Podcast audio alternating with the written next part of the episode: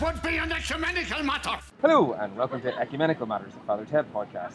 We're up to episode 17, uh, season 3, episode 2. Are you right there, Father Ted? No, wait, no, I'm not. I'm on the next episode after that, I think. Uh, it is series three, episode two, James. Uh, But it's not, it's not, uh, It's not you right there, Father Ted. it's Chirpy Burpy Cheap Sheep. Thank you very much. That was uh, the voice of Michael Caine, a member of the London Comedy Writers, who is our exclusive guest today. Second roadshow episode. So I'm here at the Edinburgh Festival. We're in the lovely St Andrews Park. Or is it St Andrews Park? Uh, I think it's there's a sign saying St Andrew's Square Gardens, which I think is just ripping off the place in New York. But uh, I think it's normally just St Andrew's Square. It's been taken over by the Stand Comedy Club. Ah, fantastic. Well, yes, there's a, there's a very hustle bustle atmosphere going on. You might hear it uh, all around us here. Uh, and yeah, we've got uh, Ursula Burns will be playing music in, a, in a, about 20 minutes, so we'll see if we can hear that outside us. But uh, a bit of housekeeping before we get started. And uh, oh, actually, sorry, yes, did you want to plug anything? Uh, on what you're Uh, doing on yeah, your sure. airport? I'm in Battle Axe Improvised Comedy every night at 10.15. Don't believe the flyers, but we are also on on Mondays, so don't believe the posters either. It's at Espionage on either Cowgate or Victoria Street, whether you want to go up some stairs or down some stairs when you enter the venue, uh, at the Edinburgh Fringe Festival until the end of the festival, provided we last that long. V- Brilliant. Well, I'm sure you will. Uh, the, the broadcast might not be put out until after the festival's over, but I will. I will put a plug in If the, if before the that. broadcast doesn't go out till after the festival, then i got to tell everyone the show is amazing. Absolutely incredible. Oh, I, I heard great things about it. They're, they're raving about it down in London and, and in New York and LA and Paris and everything. But uh, yeah, brilliant. Uh, so a bit of housekeeping for myself. On the 16th September, we're taking uh, the podcast to the Culture Night Belfast. There'll be a live, uh, live showing, live showing broadcast. Well, I suppose if you turn up at Culture Night Belfast, then you'll be able to watch, will you? Yes, you will. Then, There'll be- then, that, then that's a live showing. It's a live showing, yeah. So it's a free entry, which is, you know, price is right, in the Fender and Ski Gallery, which is in the uh, North Street in Belfast. And then the 3rd of October, uh, there's a live sketch show, which I'm involved in with the Belfast Comedy Writers. So your London Comedy Writers, uh, this is Belfast Comedy Writers. And it's an Alt Kraken live sketch show. So it'll be the debut of our new sketch show, Alt Kraken, in the Duke of York pub, uh, featuring sketches from Johnny and Johnny, who were on the podcast last week. So yeah, that's just the housekeeping and everything up to date. So yeah, you feeling well? You enjoying the festival so far? Oh, yeah, it's brilliant. Uh, it's exhausting. Um, today's Wednesday. I had my day off on Monday. Uh, I'm still j- absolutely knackered. Uh, but yeah, it's, it's, it's fantastic. I was I got in about half two last night after seeing a cabaret show at one in the morning. Uh, it's just that kind of thing, and it's ongoing all day. Yeah, it, it- the shows actually start really late. Remember, I actually didn't realize until I first came here. Like they, you think an eleven o'clock show's late, but it's not. Like the ones won't start until maybe one or half one. Yeah, well, Definitely. and, and then there are literally breakfast shows where you can go and have breakfast and watch something. Uh, I did like it, and in the program, which is the sort of big book they published, I've seen Bach with breakfast uh, for your classical music fans. Um, Johan or or Sebastian, or yeah, Sebastian is in the Twisted Sister singer.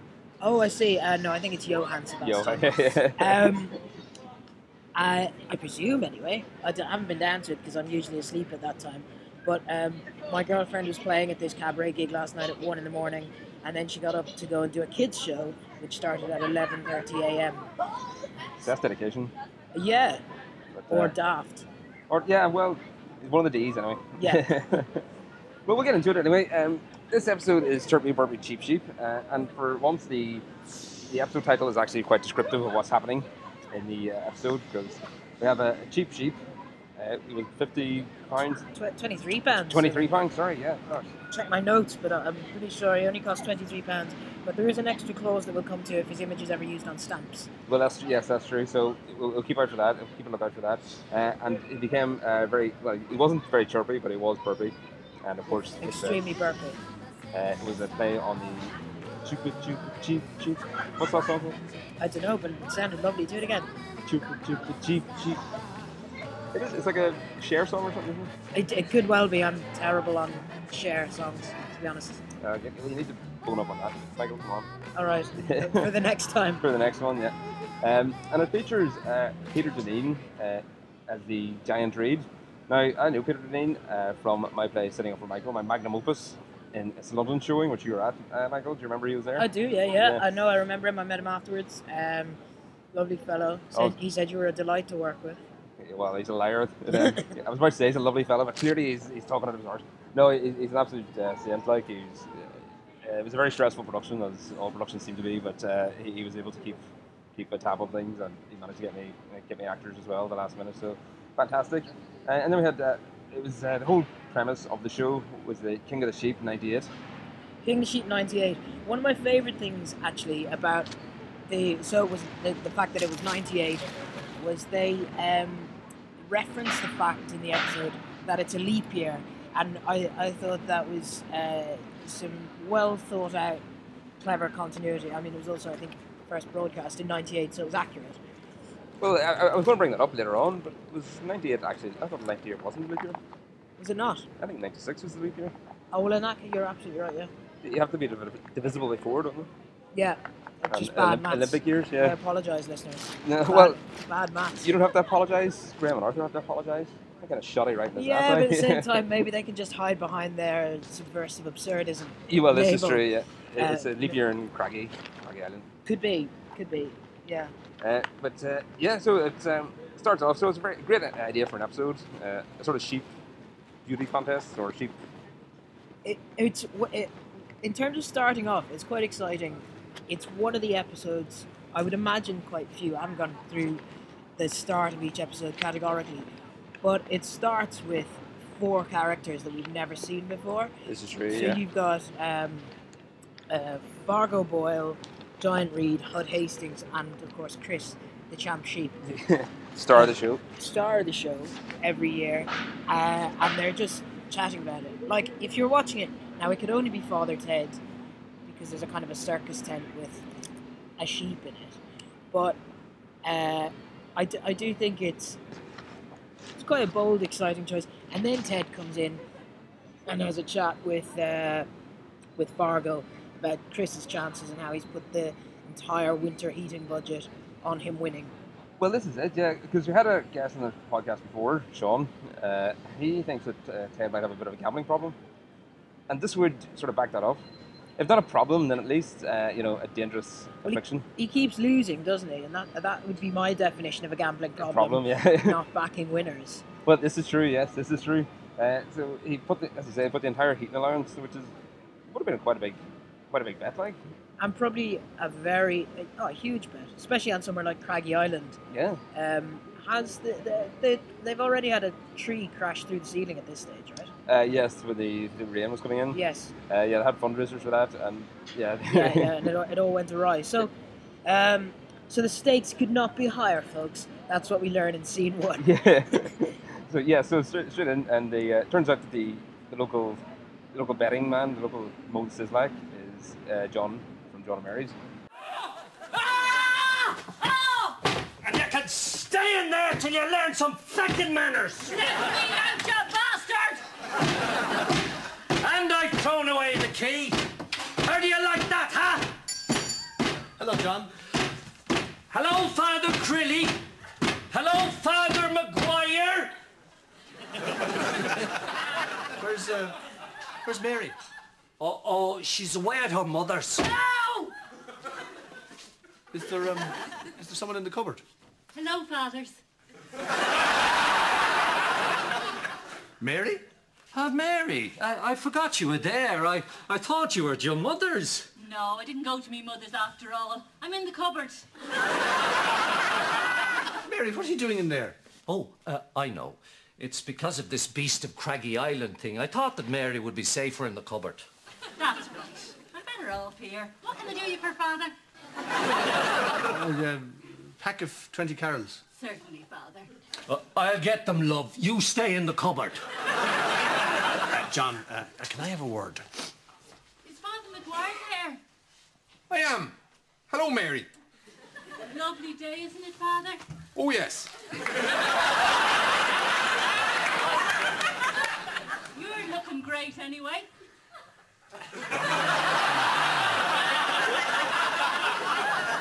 I'm sorry, Father. A bet's a bet. It's just that that if the girl doesn't have the operation, she won't be able to fetch water for her village. I am sorry, Father. It's a pity you didn't wait, though. The odds have lengthened to 20 to 1 on account of Chris's nervous troubles. Anyway, Your cigarettes? Thanks. Ted, they don't have the sound effects album. We might as well just go. Bye, Father. Bye. Bye. Well, I hope you're satisfied. Ah, shut up. And he reminded me, uh, at first it struck me as odd that he would have the line like gambling, but then I remembered of uh, a little shop in Fintna, um, which uh, was just a wee grocery shop, sort of like uh, John and Mary's. And down the side they had an SP, uh, Yeah, oh yeah. sta- starting price betting. And it sort of explained why everyone in the town called the man Pat the, Pat the Spa. 'Cause I, for years I couldn't figure out why he was called Pat the Spa, because he didn't seem to have any particular, uh, you know, visible affliction. That's fantastic. But yeah, that was what it was. How, how rude. But yes, well, this is a this is an older time. It, to be fair, it doesn't. It doesn't actually specifically state that uh, the the bookies or the book, I guess, that John is running is actually licensed or legal, That's what I was thinking as Um, well. Yeah, and it's uh, uh, especially because so. Um, of course, domestic abuse abounds at, Yes. at the top of John and Mary's scene, but uh, Mary gets locked in the cupboard, and it, um, and then Ted comes in and they exchange the usual pleasantries. Uh, and then he says to John, Can I have a word with you a moment? And they move away from the cupboard. So maybe Mary doesn't even know that John's running the book and he's just he's doing it on the sly, unlicensed, a bit like Mo the bartender uh, or me at my cousin's wedding two years ago. oh, you, you you were running you were running rackets, were you? It was uh, the, the, On wed- what the, the- uh, the wedding who dropped first glass or something? no, or- no, the wedding was actually a gambling spree, standard at weddings, isn't it? Uh, or certainly a few I've been been to in terms of betting on the length of a speech. Uh, no, no, my, my cousin got married on Grand National Day, oh okay, um, yeah, that'll do it. Yeah. and we and we were miles away from uh, a bookies and with no real uh, data coverage. So um, I decided that I'd I'd be the bookie for the day, and of course it was Grand National. Nobody backed the winner, so so, so you made out like a bandit. absolutely. Oh, fantastic! I Cleaned was about up. to say, is it not really uh, stressful and confusing trying to keep up with the betting patterns and stuff and odds and like where are we getting the odds from? Uh, I'd, I'd brought the paper with me uh, in case I got bored at the lunch, and uh, just took uh, well, I took the odds from the paper. I halved them because, you know, I, I, a captive market, Yeah. uh, and also I didn't want to pay out too much. Uh, no, I mean I halved them in my favour. So anything that was on at twenty to one, I put down as ten to one. That's Ah, what I yes. offered, and people go, "That's no odds at all." And I was like, "Well, okay. So you see someone else taking bets around here?" Dog on. Um, and of course, it was a field of so many horses, no, one- no one backed the winner. And then uh, my, another a cousin-in-law, my cousin's husband, said, "Well, now you have to buy everyone a drink." And I went, "No, Chris, that's not how it works. I have your money now." And I'm keeping it. I'm keeping it, yeah. Did you make a nice betting on I was not, not bad. I mean, I was up on the day, you know. N- north north of three hundred euro? No, not quite, not okay, quite. so no, it's not too bad then. You were I, was- I was all right. you weren't fleecing them too hard. No. Uh, oh, fantastic, fantastic. Well, uh, as you said, there's the three cronies, as I'm going to call them. Uh, well, Fargo Boyle and his three cronies, uh, Giant Reed and uh, what was his name? Hud Hastings. Hud Hastings. Yeah, I mi- I misheard that. I couldn't figure out what he was saying. But uh, they decided to start describing the beast uh, in front of our, our hero, Chris the Sheep. Have you heard about this creature going around terrorizing sheep on the island? No. Tell me more. They say it's as big as a jaguar. The car? No, the big cat thing. Uh, and its face is all teeth. Big white teeth, as sharp as knives. Has it killed yet? No, but it's only a matter of time. I hope it doesn't get any of my sheep. No man's sheep is safe. Oh dear.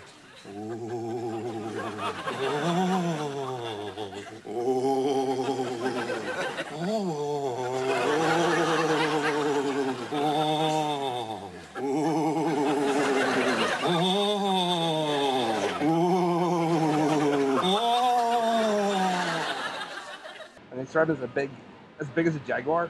What, the car? Not the car. Yeah. And see what? See, as, a, as an improv artist, you should have known that his initial response should have been yes, even bigger. But he said, he said no. It's only as big as a cat. He should have said the car because that's you know that's even more scary for a sheep. Yeah, I suppose it is. Uh, d- I, I don't know how big a jaguar cat actually is. Uh, well, for a visual reference for the podcast listeners, It's about, I would imagine it's about the, the size of that uh, fence we're sitting beside, or that uh, shed we're sitting beside. Okay, grand. Well, that's that's a decent. I wouldn't like to be assaulted by a beast of that magnitude, but that, uh, there's a. It's their speed, you see, their speed. It's more the, the frightening thing. oh, I see. Because they, they can. Are they can quite spe- stealthy as well? They sort of slink along. Yeah. They do that shoulder number. Yes, that's the one. Yeah. But do they um, like whenever you hear about an escaped cat or something, they go it's uh, uh, uh, like one that's been spotted, not one that's known to have escaped.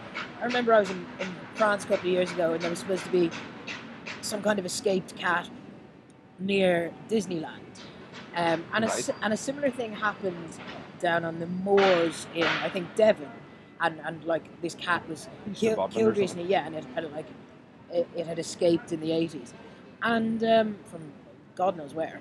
But but they they say it's a large feline type creature, about the size of a jaguar, and it looks like a jaguar, and it's, like, it's probably a Really, jaguar, jaguars? What do you reckon?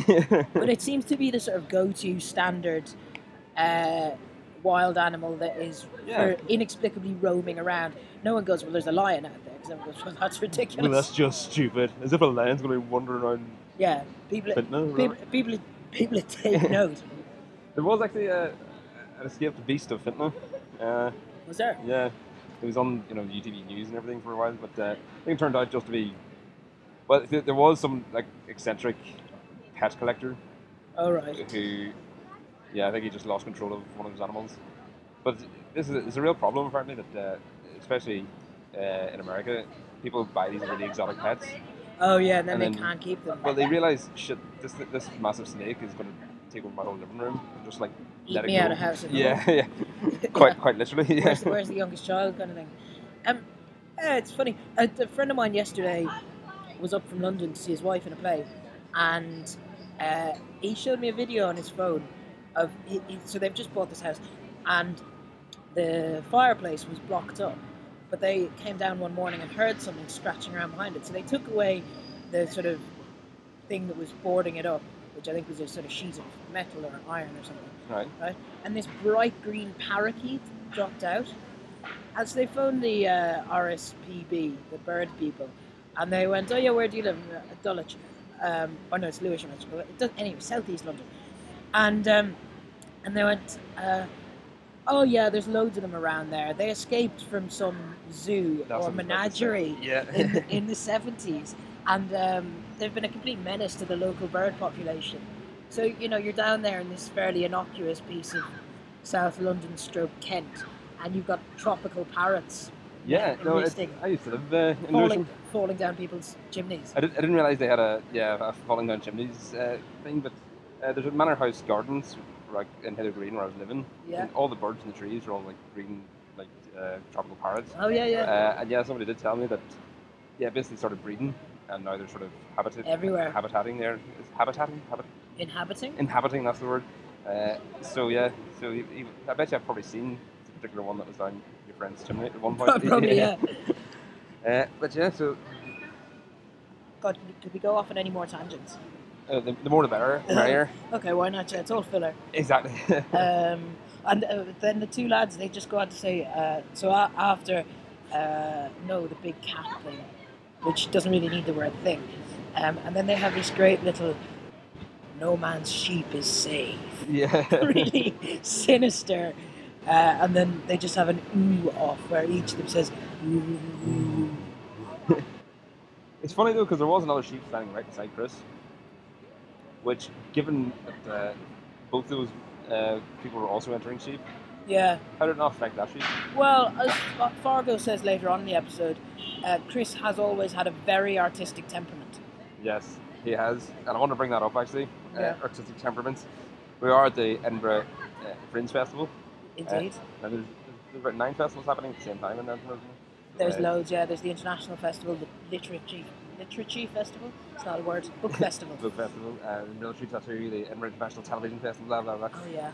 Uh, so there'll be a lot of autistic temperament around here. But one of the ones that uh, uh, I came up with, like, well, that I remembered, that probably the worst example, Pavel Dit, Dmitri Kent, uh, Dmitrichenko from the Bolshoi Ballet, who threw acid in his director's face about three or four years ago. Did you hear about that? I did, yeah. yeah, it was fucking mental. That, that was, that's that is crazy stuff. And apparently the reason was because the director didn't give uh, did- uh, Pavel's wife a part in the ballet. Ah, fair enough then, actually. Yeah, well, I mean, you know, you got to stick by your own and stuff. But I was going to think, is there any examples you can think of of just people you've worked with? You don't, you don't have to name names, or you may do if you wish. Mad artistic temperament. Um, like artistic temperament, I suppose, can be a good thing. There aren't any great examples. I know some some of the gre- like great stories. Uh, it's like people talk about artistic temperament, but there's so much stuff that just goes on in an artistic environment that wouldn't happen in a a sort of ordinary inverted commas workplace. It, like there's this great story about the the Stones, the Rolling Stones, Right. um, you know Charlie Watts, the drummer, is uh, like he like he's always very well turned out. He's a really sharp dresser, and um, he's He's al- a teetotaler and stuff, isn't he? he's a teetotaler as well. Yeah, Which so is- so he al- he goes to bed early and stuff. Anyway, they were in one hotel uh, one hotel somewhere, and uh, at about three o'clock in the morning, Jagger's down in the bar. Uh, don't know if he's sober or not, um, but anyway, apparently he phones up Charlie Watts' room, and uh, Charlie Watts woken up, answers the phone, and goes, "Hello," and Jagger on the phone in the bar goes, "Where's my fucking drama?" right. So what? What hangs up? Gets out of bed, has a shower, shaves, puts on a brand new three-piece suit and a pair of newly polished brogues, goes downstairs in the lift, walks into the bar where Jagger's sat up next to the bar on a high stool, punches him full force in the face, and goes, "I'm not your fucking drummer. You're my fucking singer." Turns around and goes back to bed. oh, so you got showered and everything just to, just to, Just to do that. and then go back in. Yeah, no, I was, it could be it could be an urban legend, but it's one of my favorite I do stories think- of artists. I do think I've heard that one before, actually. Yeah. but uh, yeah, no, well, artists, yeah. Pretty mental. But you do say you say that uh, something like that doesn't happen in uh, ordinary workplaces. That's not true. I say it does, but it's just they're much more tight-lipped in corporate environments. That, yeah, that could be true actually. And the fact that you know, it, it probably doesn't happen as much, but the fact that it, uh, people sort of stifle their own instincts in corporate environments as well, which didn't necessarily help. them. Yeah, and I think also probably for the sake of a company's reputation and so on, um, sometimes it gets covered up. I mean, we've learned in recent years uh, an awful lot about some very creative fund managers and accountants Well, and yes, stockbrokers yes. and so on. Um, it is lovely to be recording this in the shadow of the headquarters of the Royal Bank of Scotland. Is that, uh, That's completely behind you there? unrelated point. But we cut back to Ted, and I did want to bring up that he was reading a, a newspaper with the headline Dublin to get role in North Security, uh, which I did want to find stuff that sort of dated uh, the shows. Oh yeah, And Um, I was, I, I couldn't, well, I couldn't read the actual uh, copy of the paper. It was an actual, it was actual Irish Indo like, so it was a proper headline. Uh, but I'm not sure entirely what it was referring to, or even how what it was referring when to. was the Good Friday Agreement? It would have been after this. It would have been after the end of the series. They would have signed it. But it would, but at the same time, I mean, I, I don't know, but a, a lot of that stuff started um, with, Yeah. with John Major, John who Major, stood down in '97, May 97, yeah. So um, which is probably the year they were shooting this. probably, yeah, because well, they would have been shooting. Uh, they would have been shooting about yeah, so late '97, early '98, and then release in March '98. Anyway, uh, what did you find? Because I was Well, reading, I I, could- was reading something else in the same scene. Uh, I'll well, answer in I- a second. I just wanted to bring it up that uh, I couldn't find what. Cause Dublin doesn't really have any role in Northern Security at the minute that I'm aware of. Apart Uh, from the, I think I, they d- share I don't know. databases now. They, they share um, intelligence. Yeah, uh, the guards and what is now the PSNI, but would have been E the RUC then.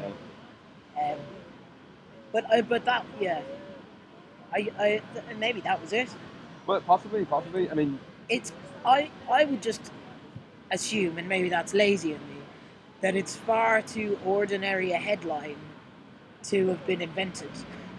you know, if, Yeah. they're, if they're going to print their own newspaper and invent something, you'd expect, and especially something that's going to be in big letters and legible, it would have been more interesting than that. oh no, uh, I do. Like I said, I do think it was a genuine newspaper from the edge, uh, like it was the Indo, the Irish Indo. Yeah. Uh, but yeah, but as I said, they were sharing intelligence. But there was stories of like Tom well, Tom Slab Murphy was his name. I might have to bleep that, but he was uh, he was a known smuggler, and Yeah. he had his property would uh, go on both sides of the border. So when the guards were investigating, all they do is just take everything up to the northern side of the border, and they couldn't touch him.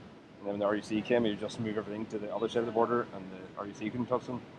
It never it never occurred to them just both come At the same time, yeah. Coordinate, guys. exactly, exactly. Uh, well, what was it you were looking at? Um, well, I was looking at what I think is next on your notes there, which is the album that Dougal is listening to, BBC Radio Sound Effects, um, Volume four. Volume Four, and uh, the track listing on it. I didn't pick that up. So The, so the track listing goes um, birds singing, pots and pans clanging, uh, which are the first two sound effects that Dougal listens to. yeah, Then there's machine guns, is what's listed on the LP cover, but it sounds more like uh, just shotgun fire that covers Ted's coffin. yes, yes. Uh, it, it's more of a bang, bang, bang rather than a rat a tat a tat a tat. But anyway, that's a small thing, okay? well, Oh, that's the whole podcast, trying to find this tiniest little holes. bring bring that show down. Uh, But, that, but but- so that, well, I mean that's that's a tiny tiny hole. The next one is steam engine, which does get used. But then there's a flush yes. that that Dougal plays. Um, I think once Mrs. Doyle comes in, she's kind of depressed. Um, uh, but there's no flush on the track listing.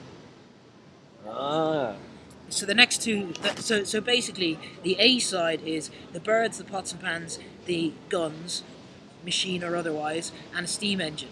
They all get used, right? Then there's this mystery flush.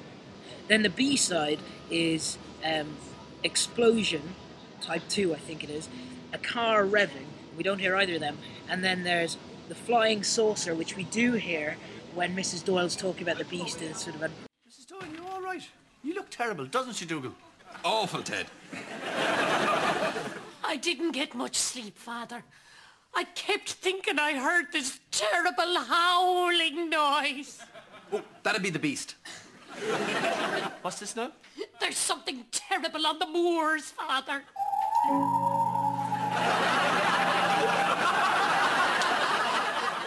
Moors. We, we don't have any moors. Well, then there's something terrible roaming around the place where normally there would be moors, Father.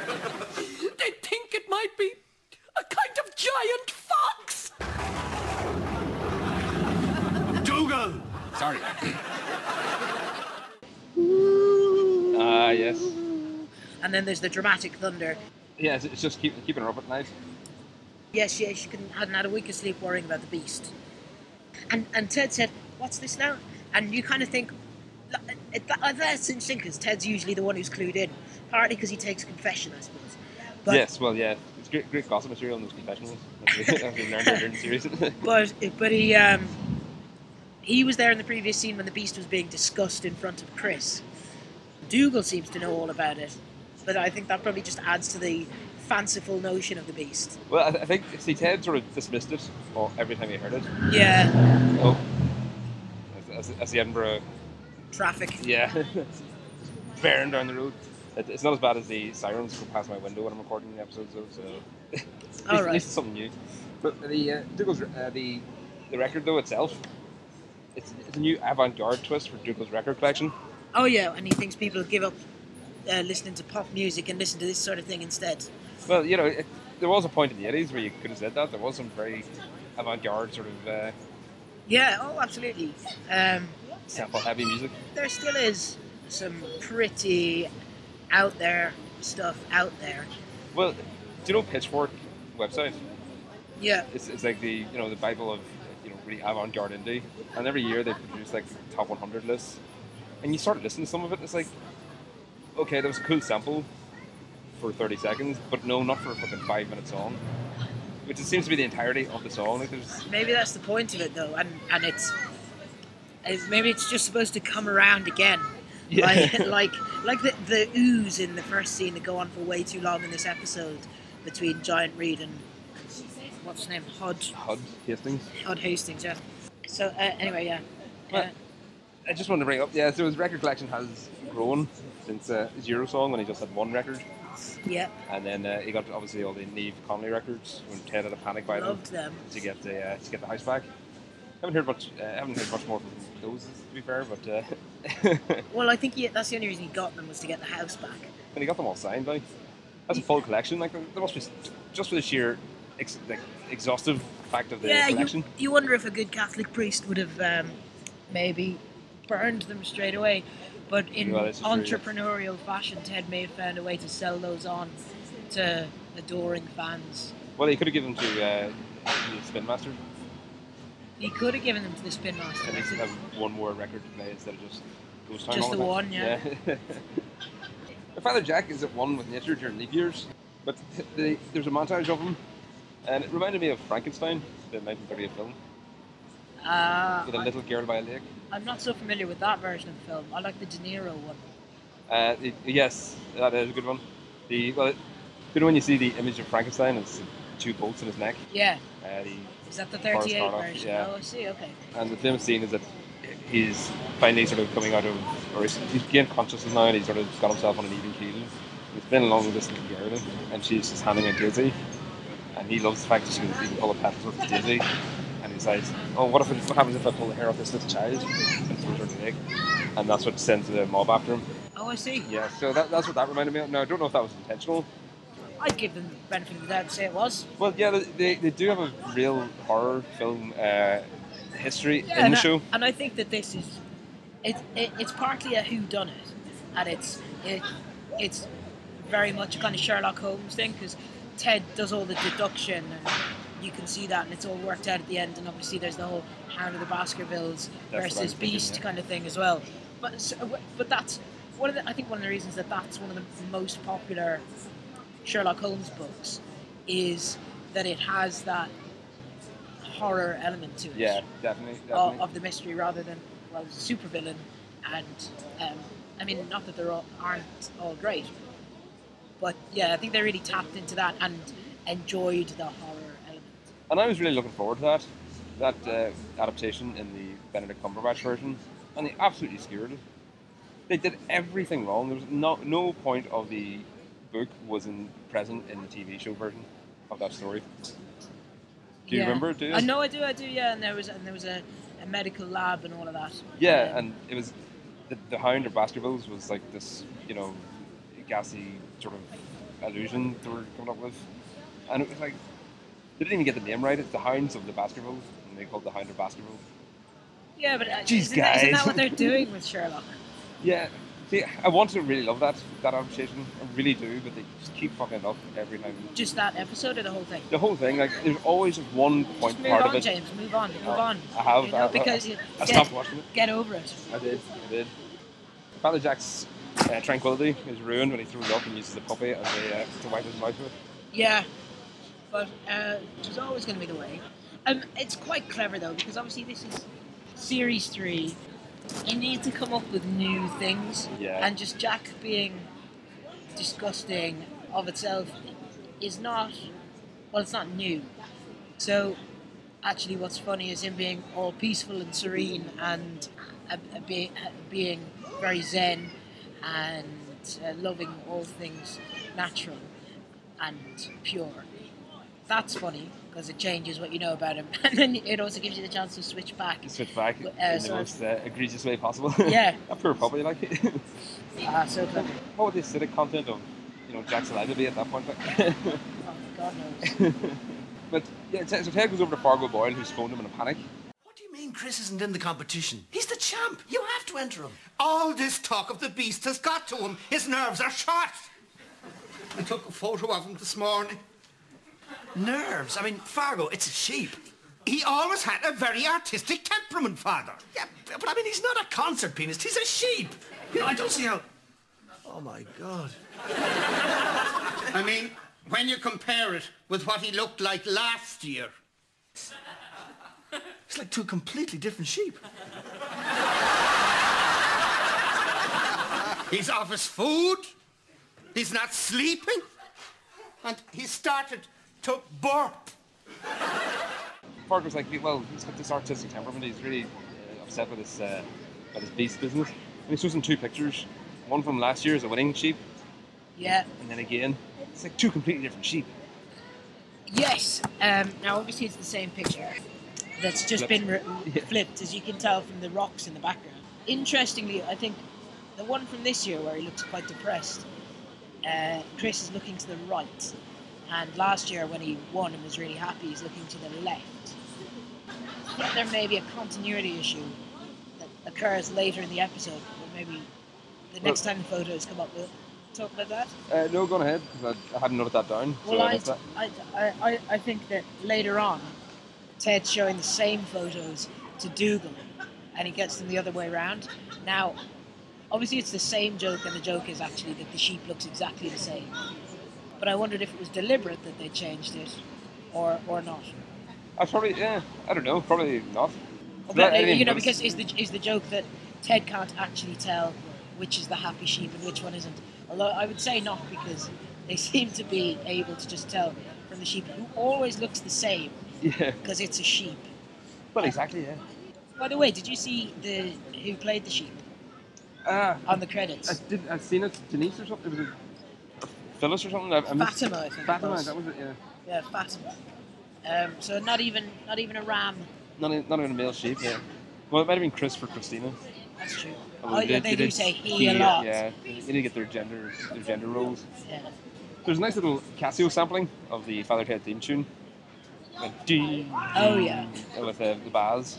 Yeah, yeah, yeah. Very nice. Uh, which I noticed. So, uh, so, so- somebody did their work there and, and uh, Yeah. got, got, the, got the MIDI in. Do you get the impression that it was a bit more? I mean, it probably was a bit more high budget. Than, Yeah, probably, You know, yeah. but that, but they, It's got a homemade epic. Or, yeah, that's Yes. exactly it. Yeah, uh, yeah, yeah. and which I'm, I'm obviously trying to replicate in the podcast with my my Yeah. my, s- my uh, shoestring budget podcasting. and we're, we're also using all of the BBC sound effects archive. yeah, just having it all around us. I hope, I hope this really comes up in the mic. It's But yeah, 3D sound and everything. all, all the roadworks and the, the tram stop nearby. We, now we need a crack of thunder just to really beat the. No thanks, I'm enjoying the heat. wave. yeah. Dougal then decides he, he uh, or he's heard about the beast and he's uh, telling Ted what he thinks of it. And he hopes like it's got retractable legs to jump higher. Yeah, um, he's got four ears, two for hearing, and two of them are just backup ears. For some reason, he has a tremendous fear of stamps. Uh, he's got a magnetic tail, so as if you're made out of metal, he can attach himself to you. Uh, he's as big as four cats. Instead of a mouth, he has four, arses. uh, uh, his claws as big as cups, um, and he has some ears on the inside. Uh, and then he, he has, he- his descriptions continue into the next scene. But this is while they're in bed. As ever, the bedroom is a, a, a- a den of entertainment and weirdness Yeah. for them. he now has this chart of like a pull down blind yeah. Pretty, of things that don't do exist. And uh, following discussions, Ted has to insist that he adds two onto the list The beast and the uh, Phantom of the the Opera. Phantom of the Opera. Yes. You see what else was on it? Uh, non Catholic gods, That was the big one. Yeah. Uh, Darth Vader, Darth Vader, yeah. uh, the Loch Ness monster, and Frankenstein and Magnum PI. See, the Frankenstein thing there makes me think that you could be onto something with your 1938 reference. That's that's what uh, that did sort of uh, lock it into my head. I was That's thinking, why you run the podcast, and I'm just a guest on it. Well, I, it takes me about an hour to watch each episode. Like, yeah. I'm sitting there pausing every five seconds. Yeah, I Hmm, know the wonder what that could be. Yeah. but non-Catholic gods, and not even non-Christian gods. So you know, a Lutheran god doesn't exist. And, uh, so Ye- Ted, Ted's yeah. pretty zero sum when it comes to his deities. I suppose you have to if you're a, pr- if you're a Catholic priest. Yeah, you got you got to stick stick to the team. Yeah, I mean, it does throw out open the sort of greater uh, philosophical and religious question: What if you worship a Catholic God in a non-Catholic way? Because, um, So if you like sacrifice lambs to it or something, yeah, I, w- I was watching The Simpsons yesterday, uh, and it was an episode where the Simpson family goes to Israel, and and I found it interesting because my parents are in Israel. In fact, they're not; they're coming back right now. But they- they're in the sky. but they've just been there for religious reasons, actually. Oh, really? Right? Yeah, yeah, so they went on a, on a kind of a pilgrimage. I, a lot of these sites are really interesting because they're, uh, what's it called? Dome of the, the Dome of the Rock? Anyway, Abraham, who is the, I guess, father of the Judeo Christian tradition, um, is also, uh, ha- has a similar role in um, Islam, but he's known as Ibrahim.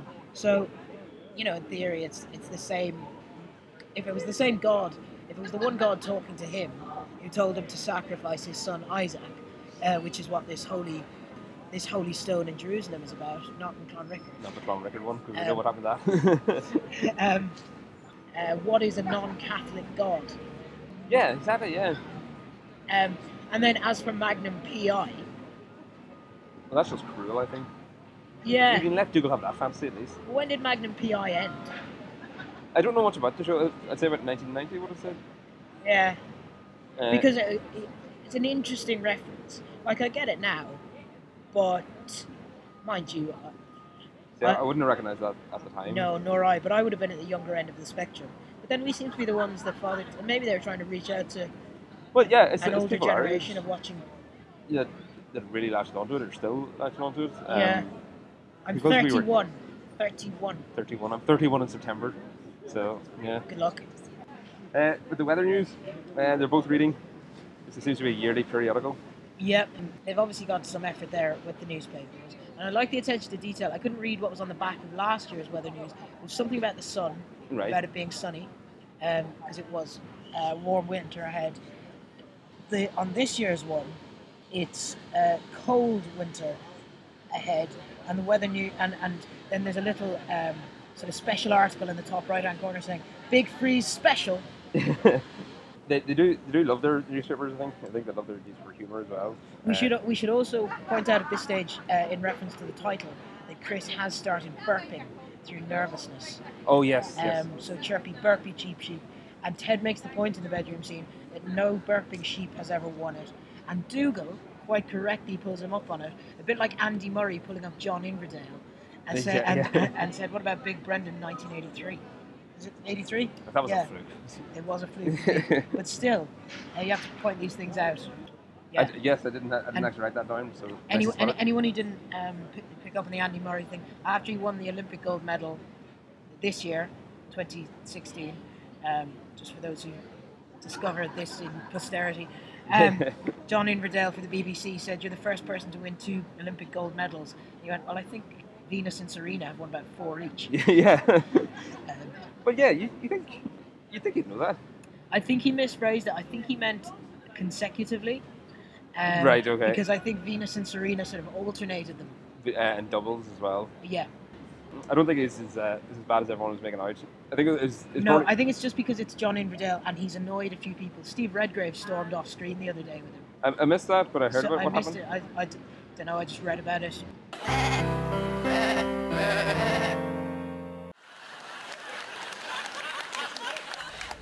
I bet some of his ears are on, are on the inside of his head. And when he yawns, it sounds like Liam Neeson uh, chasing a load of hens around inside a barrel. Dougal says when the beast yawns, it sounds like uh, Liam Neeson. That's all. Yeah, that's on the way to John and Mary's. Yes. Um, yeah. Uh, the previous Jesse the Helms previous around glimpse Gavin. we've had of Dougal is in Ted's bed after he turns the light back on after hearing hearing a howl. But yeah, And he's the big spoon. he's the big spoon. Yeah. Uh, but imagine what uh, Liam Neeson chasing, chasing hens around a barrel would be. Under specific set of Amazing. circumstances. in fact, I, d- I don't know why, but I've been watching The Simpsons a lot at the world's biggest arts festival. and uh, Liam Neeson was playing a priest. They're also very religious heavy episodes. Um, Liam Neeson was playing a priest in one episode, so he, he, I guess he does get everywhere. yeah. Well, this would have been before Taken and everything. In fact, this would have been very soon after Michael Collins.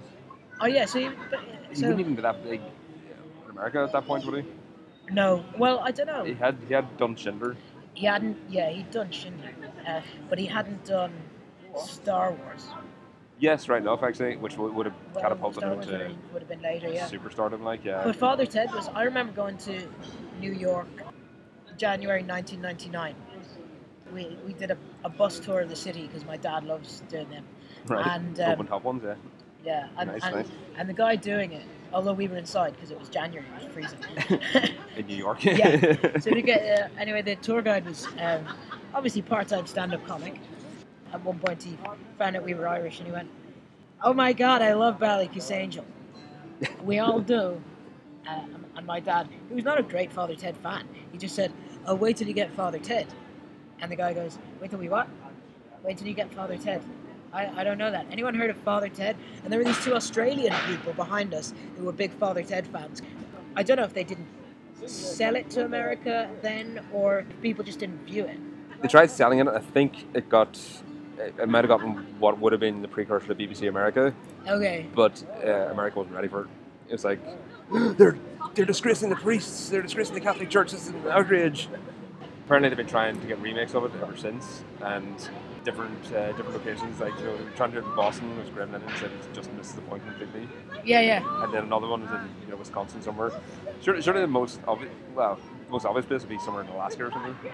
But I, I don't know. Yes, that's true. But I just don't know why would you not?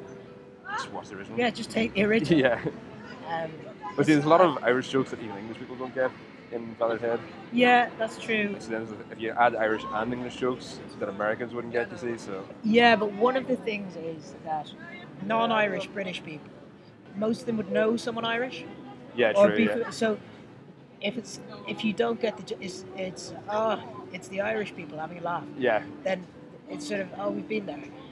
Whereas in the states, a lot of the time if you're, I mean even the term Irish does not mean Irish. I saw a production of The Glass Menagerie the other night. Uh, and uh, you know this guy's described as being Irish. He's American.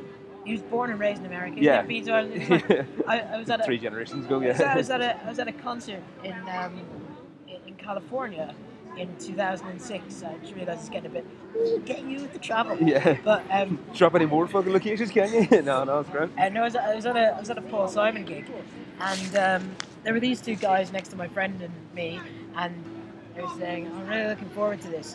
Far, yeah, actually, we've we've come all the way from Ireland, um, we're Irish, and he went, "Oh wow, no way, I'm Irish." I was like, "Okay, where, where in Ireland are you from?" And he was like, "Well, my grandmother was from." Tipperary. And I was like, yeah, but so you're not actually Irish. He went, I'm Irish. That's what Irish. is." Yeah. I was like, no, Irish means you're actually from the place. Oh, Yeah, so it's like you know, like Notre Dame, the Fighting Irish. Oh God. You can't even say Notre Dame properly. Yeah. But God. yeah, I was, Anyway. I was going to say a quick story about my uncle. American listeners, we love you. Yeah, uh, we got Richard in uh, Washington State, and we got another guy in, in Atlanta who invited me over. Another guy whose name you can't remember. Uh, Darth Queeg is his Reddit username. Oh, right, okay. So, uh, nice, yeah. fair enough. Uh, but yes, as you said, John and Mary, he gets her locked in a in a in the wardrobe, but they didn't get their story right this time. No, John said, "I think she's away." She goes, "No, She's no, I'm at her here." mother's. Yes, and she kicks off very briefly. yeah. So uh, is it, the threads are starting to appear. Yeah, The gossip's going to start. You can't have that, like. yeah, and and uh, they they have. Did you? The, what's the episode where they arrive at the door and? Um, He's no friend of mine. Yeah, that one. And you think, well, hang on now, lads, you're bickering all the way up to the house. Anyone could be looking out the window or see you over the wall. Yeah. Well, is it? Do they maintain the pretense for the whole community, or, Or is it just for the Ted? priests? Yeah. Maybe it's just for the priests. Yeah. S- See, I, c- I could never. I don't think you ever see them in front of anyone else, so it's, No. it's hard to tell. See, I always assumed the joke was for the whole, the whole island, but You do see before Ted and Dougal go into the shop, you see uh, Fargo coming out of the shop with a yellow LP underneath his coat. which you see much more clearly in the flashback later Yes, on in the episode. But uh, Uh, yeah, so when when he he comes out, that's when they decide to push each other in. So maybe it is to keep the pretense for everyone. Yeah, maybe. Yeah. I guess so. So yeah, they're, they're letting the mask slip anyway. Yeah, not good. Well, at least the divorce referendum had come through by this point, so they're all right now. Like, but uh, when uh, Tu- when Dougal gets a gets a moment alone, when uh, Ted and John are talking about the batting, he decides to start shoplifting chupa chups. Yeah, First dishonest thing that I think I've seen Dougal do, no. apart from you know kick the odd uh, kick the odd sports per- uh, sports competitor down. Yeah. Is that the first? Well, that's the most Dishonest thing. overtly dishonest thing, yeah.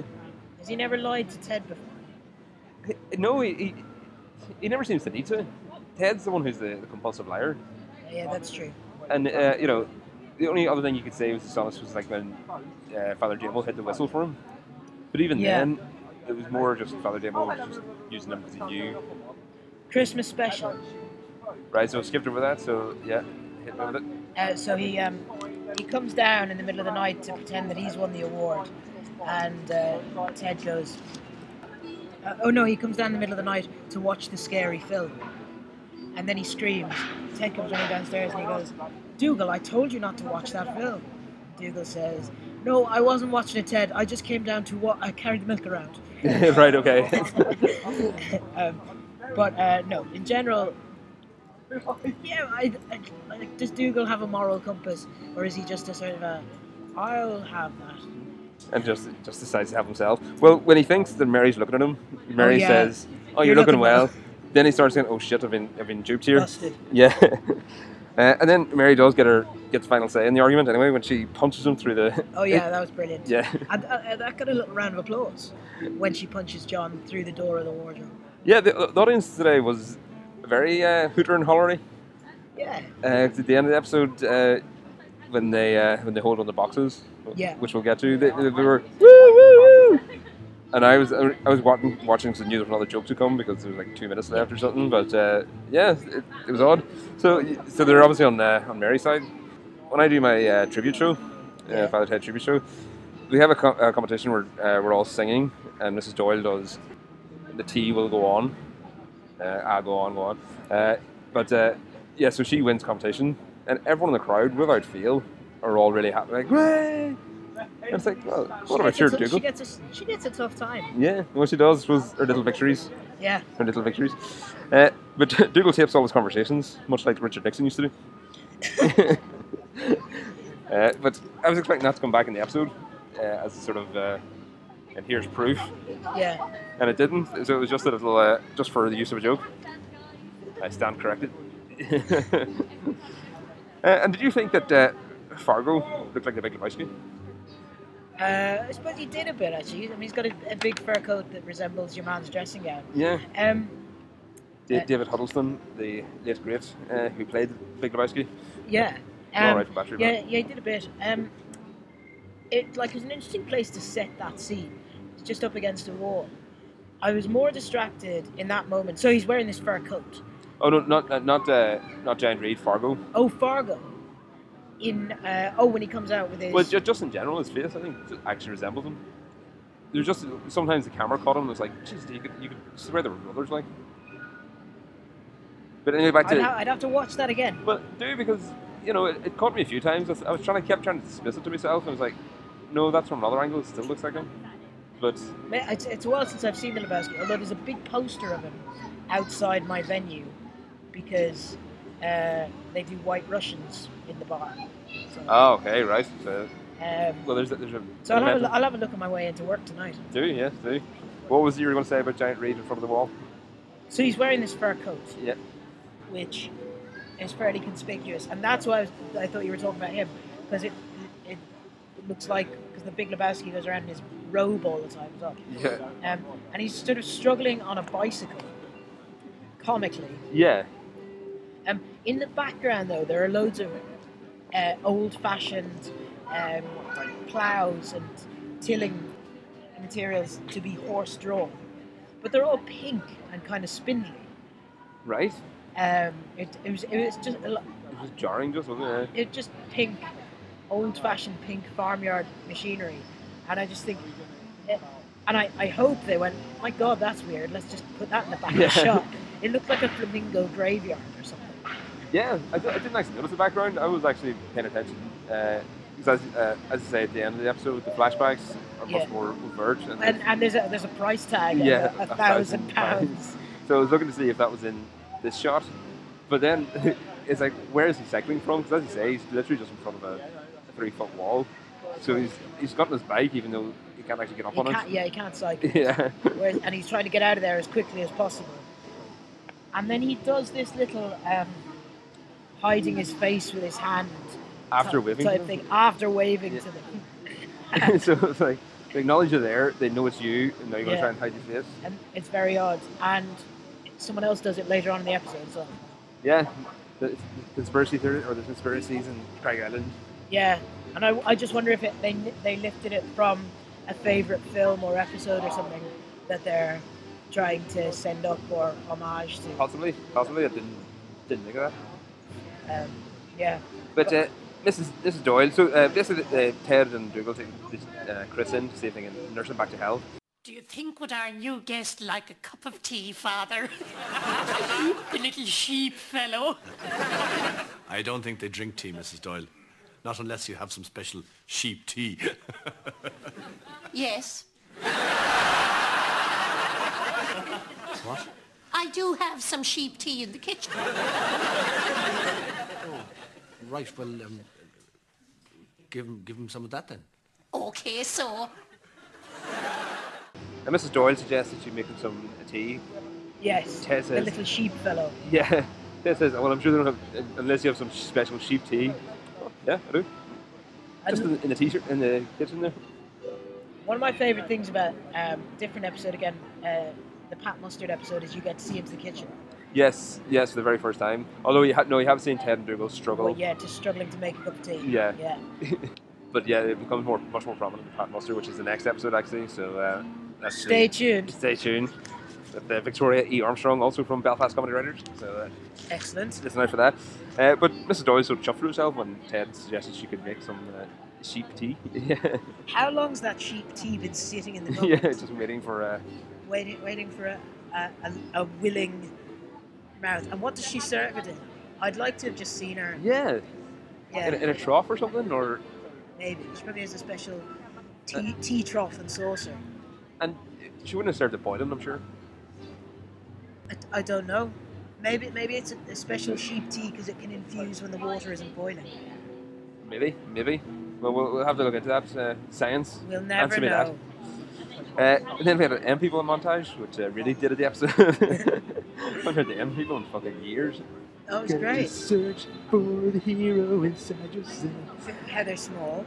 Heather Small, yeah. Um, Um, massive, What I massive hair. really liked about the montage actually was that Ted and Dougal maintained sort of neutral expressions throughout, poker faces. So you did, so by the end, the joke that Ted plays on Fargo when he comes around to pick him up, it, I'm, I'm sorry, he, like he was playing it on the audience as well. Yeah, yes, you didn't actually know Mm-hmm. Yeah. which way it would drop. But uh, some, of- some of the things they did put him in, uh, flo- floating on a rowboat, just tranquilly across the uh, across the waterline, uh, listening to ambient sounds was another uh, record in Yeah. the collection, and then floating in an isolation chamber, A bit- So completely submerged. By the way, I don't know if that's how isolation chambers are supposed to work. You're not supposed to be able to keep your head above water. I suppose if you're a sheep, that's difficult to do them because your head's at the same level as your arse. Is it not slightly higher? No. I don't know. I've never been one. You know? Um, But they have, they've managed to find a managed to find a you know a breathing apparatus for it. Then Ted starts to notice that things aren't quite adding up. Is that Hunt Hastings? Yeah. Wearing a crown. things are a bit weird. Yeah, th- things. He starts noticing things are a bit off. Well, the, the mistake actually is Fargo's in a way because Fargo says, "Can I take you for a Can I take you for a drink?" He uh, it's when he goes for a drink that he sees Hod Hastings has a crown and two female companions. Yeah. One- One of whom is dressed in sort of tiger print, is drinking a fancy looking orange cocktail, and another one who isn't. She's just drinking Coke or Pepsi or cola. Wh- Which one do you reckon is getting lucky that night? Do you think, or is he that rich? that He can get both. Oh, I don't know. I think that's that's you know just having their company is probably quite lucky. Yeah, true, true. As you say, they're not very conspicuous with their newfound wealth. Like uh, if they were in Goodfellas, Robert De Niro would already have them whacked. Like, That's true. Yeah, 'cause he, he was very. Uh, he was very opposed to that. That pub that we were that they were in. Uh, I think I visited last month. really, where, where is it? It's in Clare. Um, a, a lot of I've, I've got two aunts. Sorry, now we've just been distracted by Yeah, there's a crazy fat, man. fat old man trying to kill a wasp with a lunchbox or something. Um, Uh, anyway, The fringe, eh? Fringe. You know, Better give us some cash. Dinner and a show. yeah. uh, a lot of the locations were around West Clare, where I uh, two of my aunts have a house. Right. So I just went on holiday there, and um, this pub is in a town. Uh, uh, it's in Ennistimon, Ah, right, yes. Yeah. A- and uh, there's a fair bit of Father Ted paraphernalia around it, and the public's very different now because, like, they used to drink in there a fair bit, and the proprietor of the place, um, when they used it a couple of times as a location, they said, "I will give you some money." And he was like, "Ah, no, sure, don't worry about that." Um, but they shipped him Hand it over off. loads of stuff Like props and from everything. London, like, stuff like um, you know, old-fashioned signs and ads for whiskey or cigarettes or Yes, tobacco. yeah. Uh, So the place is just full of them, as well as various uh, um, little bits of Father Ted paintings and Oh, fantastic. Well, I was going to bring up the fact that it was a pub where you could, the beer taps or something you could actually see over, Yeah. and that's you know they're actually down at bar level, not uh, you know o- uh, above the head level. That really annoys me. That was one of my pet peeves. Is that you go to a pub, uh, or I used to work in a lot of pubs, and I couldn't actually speak to the customers without doing some sort of dance around the around the beer taps, like because you're trying to see around to see see what they're saying. They're all, all the, they're competing to see who the highest uh, tap is. Yeah. And then they started competing to see who had the tallest glass.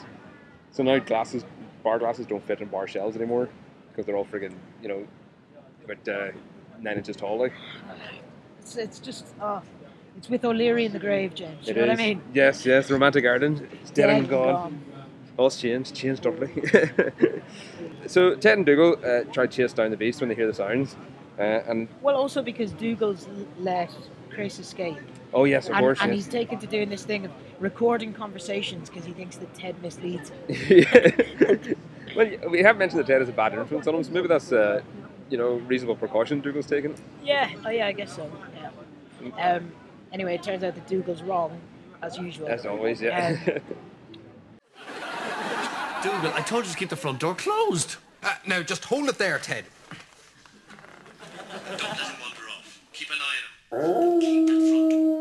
What's that? The beast! Come on! How do we know which way to go? Sheep, like all wool-bearing animals, instinctively travel north, where it's colder and they won't be so stuffy. So we have to go north. Which way is north? I, I don't know.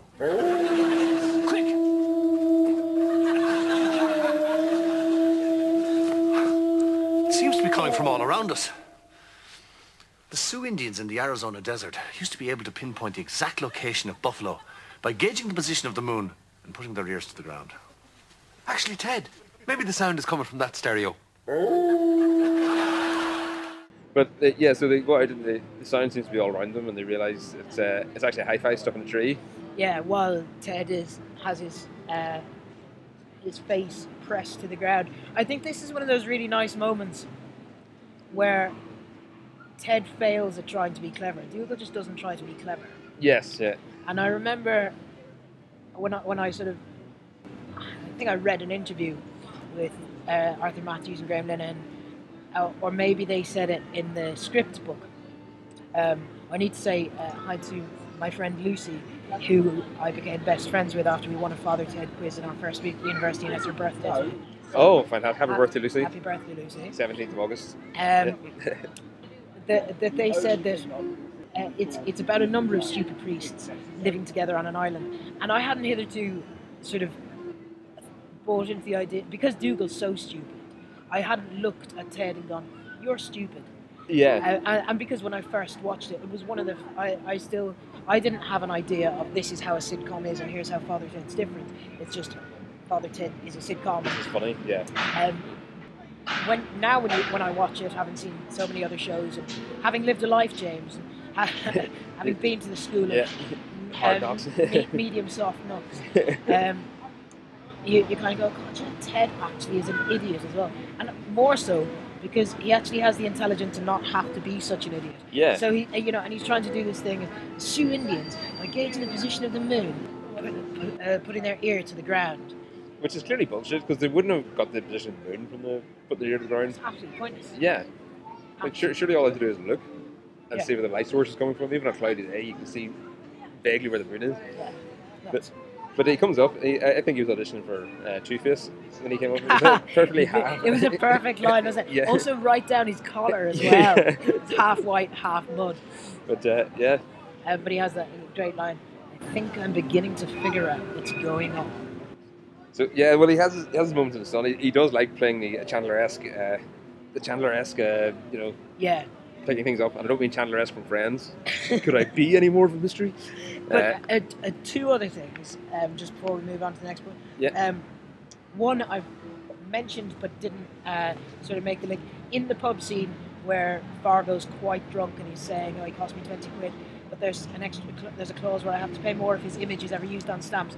I just found it interesting. That was the second reference to stamps after the Beast has a tremendous fear of stamps. yeah, uh, I I didn't even pick that up the first time until you mentioned it earlier. Uh, Um, but now, does this mean that if, and I, I'm literally just thinking about this now, if Chris's face was used on stamps, then it would cost more because the beast would be afraid of Chris because he'd been on stamps then.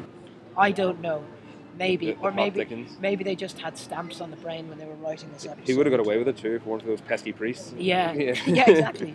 But another thing, um, in terms of the outside search and the howling that's going on, uh, there's a lot of, I guess, smoke or haze, uh, if you like, um, making it very spooky. And also, there's a weird camera angle. The camera's at a, uh, it's kind of tilted to its side, so you've got the the line of the uh, the stone wall in the field where they're walking is not parallel with the bottom and top of the screen, if you like. Right, And, yes, yeah. and, and and they're off to one side, um, which you know throws in that spooky feel, and it's actually some quite clever but also comedy uh, camera work. Well, like, And then wh- then when you see the the stereo up in the tree, it just straightens up, and, the And- mi- as the mystery is solved. Ah, yes, yes. So ah, everything's coming back to normal. No, well, I- as I said, like they do love their, their horror tropes, and we were describing in an earlier episode. Uh, do you remember when uh, Len Rabbits, when Jack leaves leaves his room and goes into Len's room? Oh, yes, yeah. And there's that CCTV footage. It's like I was speaking to Graham Harrison, who was a horror fan, and he said he, he could not think where that where they came up with that. So they love their horror things so much that we think they actually invented one. Oh, Uh, because that obviously then became fa- found footage and you know CCTV and everything. Oh, yeah. But yeah, they, like that was probably something from the Evil Dead or something. The the crooked camera that sort of writes itself or something. Yes. Uh, I haven't seen Evil Dead, so I can't comment. But uh, so then Ted starts to think he's figured out what's going on, and we and we cut to the denouement, the well, the, you go back to the king of the, the king of the sheep. sheep of the year, and uh, with the the menu. Yes, ev- everything on the menu is rack of lamb. so Yeah. the king of the sheep, uh, he, he gets a life of luxury, whereas the, the prince of sheep's, the prince of sheep, if you want. Yes. Ends up on the dinner plate. Uh, I guess I guess so. There's a, a guy with a fantastic accent, Alan the Judge. yes, yes. Uh, he's got a, a lovely uvular ah. It's, um, Sorry, I didn't catch your name there. Alan. yeah, yeah, yeah. don't, be s- don't be too hard on them, Alan. But, but yeah, he's, when he goes, I'll get straight to the point, and then just babbles on for another ten minutes. Yeah. Like on your wedding, when your wedding bets, was there something like that happen? Yes, yeah, absolutely. yeah. Like how how long is each person going to speak for? How long are the speeches going to last? Every everyone throws in a quid. Yeah. That kind of thing. Um, the uh, I, I, something I also noticed in this scene for the first time is that on one of the cutaways, so like Alan's talking, he's going on and on and on, and then it cuts to the three guys, the three sheep farmers, uh, Fargo, Giant, and Hood. Um, but in front of them, there's a guy sat down at a table, and he just has the most massive cigar. It's huge. Yeah. It's just so big. yes, aye, that's right. Yeah, he's just puffing on this. Yeah. Yeah. That's your, it's King of the Sheep. Like it's no. Oh yeah, it's Just is the, is the social event of the year, like Probably on, is. on the island. uh, the lovely girls. Yeah. Uh, well, then Ted drops his uh, drops his bombshell. The winner of this year's King of the Sheep competition is. Stop! Oh.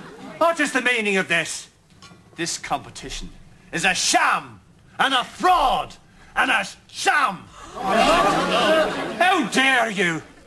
There's been a deliberate and scurrilous attempt to sabotage this high-profile sheep competition. And those responsible are in this very room. Giant Reed and Hud Hastings. You better have something to back that up with, Father. Oh, I do. I do. And the crowd is uh, the crowd is aghast, Yes. including our meet the baker, Graham Linehan. Yep. Fucking hell. Fucking hell. the first, not the first time I heard it, the first time I heard it, I thought he was shouting, fucking hell, uh, which he was. He was, yeah. But then for a while later, because someone had told me, I thought it was the old canal trick which is where you can say the word canal. It works better in an English accent.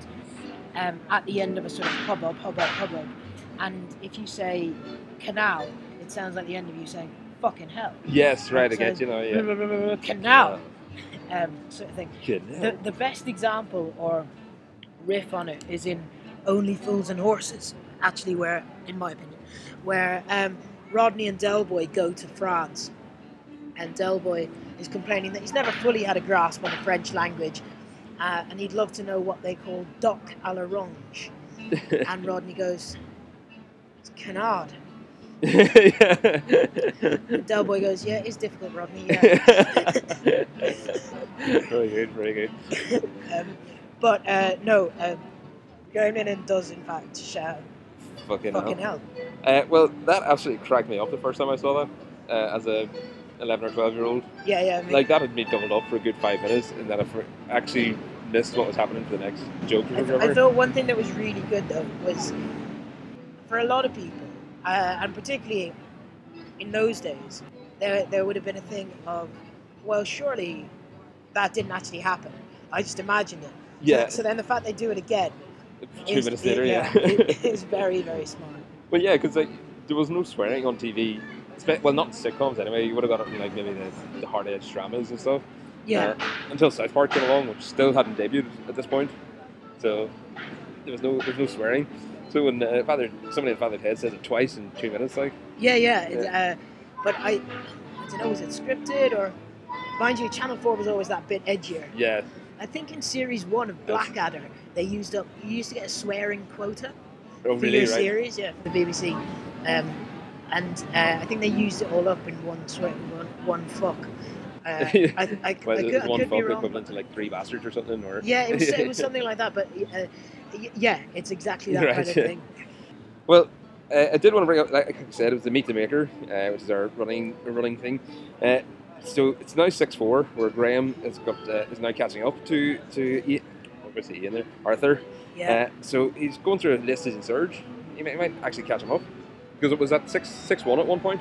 6 1 to yeah, Arthur. to Arthur, and he hasn't, hasn't showed up since. Wow. So uh, Gosh, I'm surprised at that. I would have thought there'd be like level pegging a bit. Well, Ar- Arthur went flying into lead uh, in the first series, In the like first five, series. like five to zero or something, and then So uh, five episodes in Well, the maybe not five, but like he definitely went miles ahead and looked like gosh. he's going to be uh, untouchable. But six four, so he might, uh, he might actually catch him. I can't, I Yeah. can't actually think of when I've seen them again since. What's to come? Well, there's the football episodes, kicking Football with Bishop episodes. Brennan. Yeah. Uh, there's Pat Mustard. There's Owen McLove, which I haven't seen in absolute years, so they may have showed up in that and I've just forgotten. Uh, and then there's the mainland, which I didn't, I didn't like at the Don't time, need so I haven't watched so much since. Oh, really? Yeah. My friend Connor's in that. What's his name, Connor? Connor Lovett. And who does he play? He plays. Um, I can't remember his name, but he, he's uh, the bald man at Alcoholics Anonymous. Ah, yes, who tries to coax Yeah, yeah, Jack yeah. back? back- ah, Um, right. Well, we'll, we'll mention that in the, in the episode then. No, the reason I didn't like it is because I really hated One Foot in the Grave, and that was, Oh. to have such a crossover element so uh, so prevalent in an episode, Richard Wilson has just pulled out of the festival actually because. the Edinburgh Festival. Yeah, Uh, he was going to come and do a show, but he had a heart attack. Oh really? Oh gosh. Well. yeah. So now, now look what you've done. No, now I feel guilty. Okay, I love it. I really, I love it.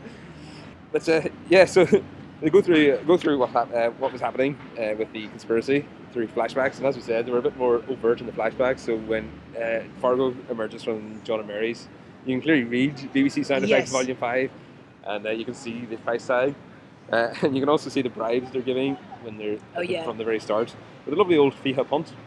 Oh yeah, yeah, yeah. Yeah. With uh, Daniel O'Connell's face. Yeah, the twen- twenty pound note just before the euro. There's no price tag on um, on the crown. So that was on- just the on fact that it was a Hodges. grind. Yeah. but what is in the in frame is father is Ted is Ted's back and Ted being there, and like all the other ones, uh, are just individually. So you've got Fargo, and it's sort of from Ted's point of view. Yeah. And then you've got uh, you got Giant in his coat with the price tag, again from Ted's point of view. And then the third one, Ted's in shot while he's saying, and a crown. Yeah.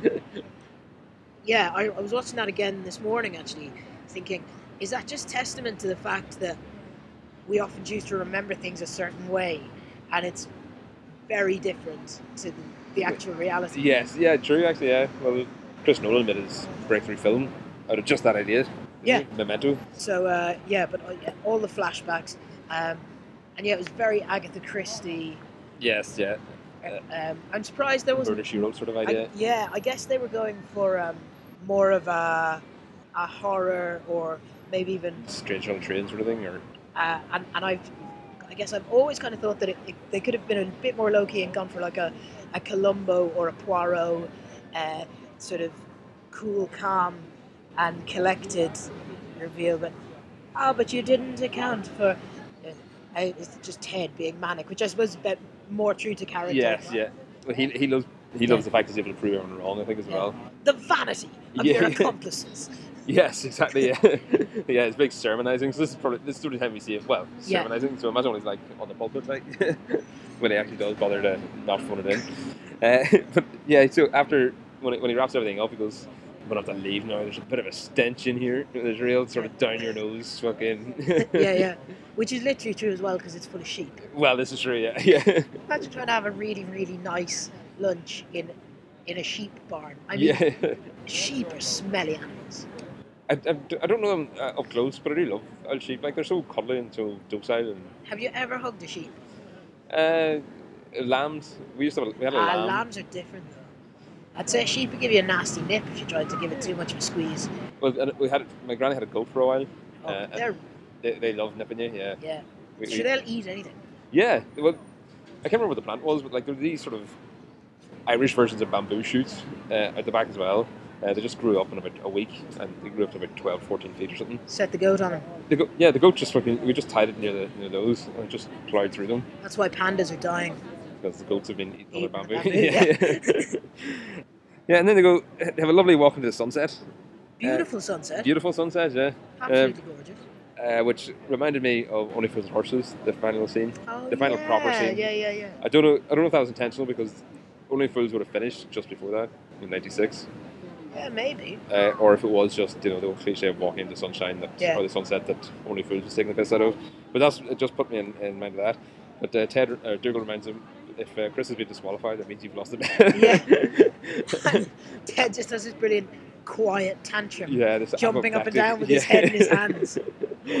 Uh, poor old Ted, like he, he he thought he had his little victory, but uh, snapped away from. But that's another example of Ted also being trying to be too clever, yeah, just being really stupid, while Dougal's just keeping it simple and being simple. yeah, yeah. So, sometimes just simplicity is the best medicine.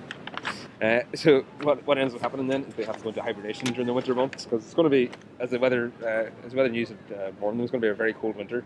So they they go into their large boxes, but uh, yeah, Yeah, um, in the go with their sleeping bags, hot water bottles.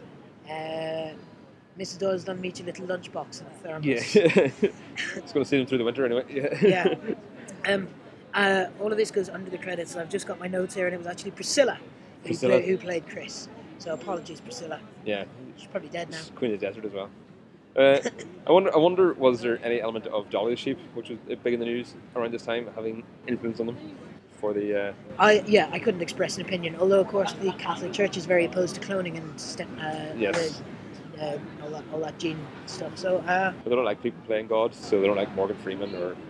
Magnum Uh, PI, yeah. Darth Vader. Darth Vader. Yeah. Maybe they're all supposed to be lesser gods, and that's why they're all on that list. Because Thou shalt not have strange gods before me, as you well know, Yes. from your from, from one of ten. I think that's the first one actually. Yeah. That, that's the most important one. Like three ahead of Thou shalt not kill. Yeah. yes, that's the first one. Yeah. So the first three deal with God, don't they? Uh, And the fourth deal with uh, trying to be a better human being. yeah. Well, I think I think uh, four through to ten are between you and your neighbour. Yeah. You shall not covet thy neighbour's wife Yes, or goods. or goods. uh, It's the or same. bear false witness against same neighbour, or indeed any other, Yeah. Well. Yeah. uh, or steal just in general. yeah, Um, they're, they're, yeah, they're pretty odd set of uh, set of commandments, as a lot of people have pointed out, greater thinkers than myself.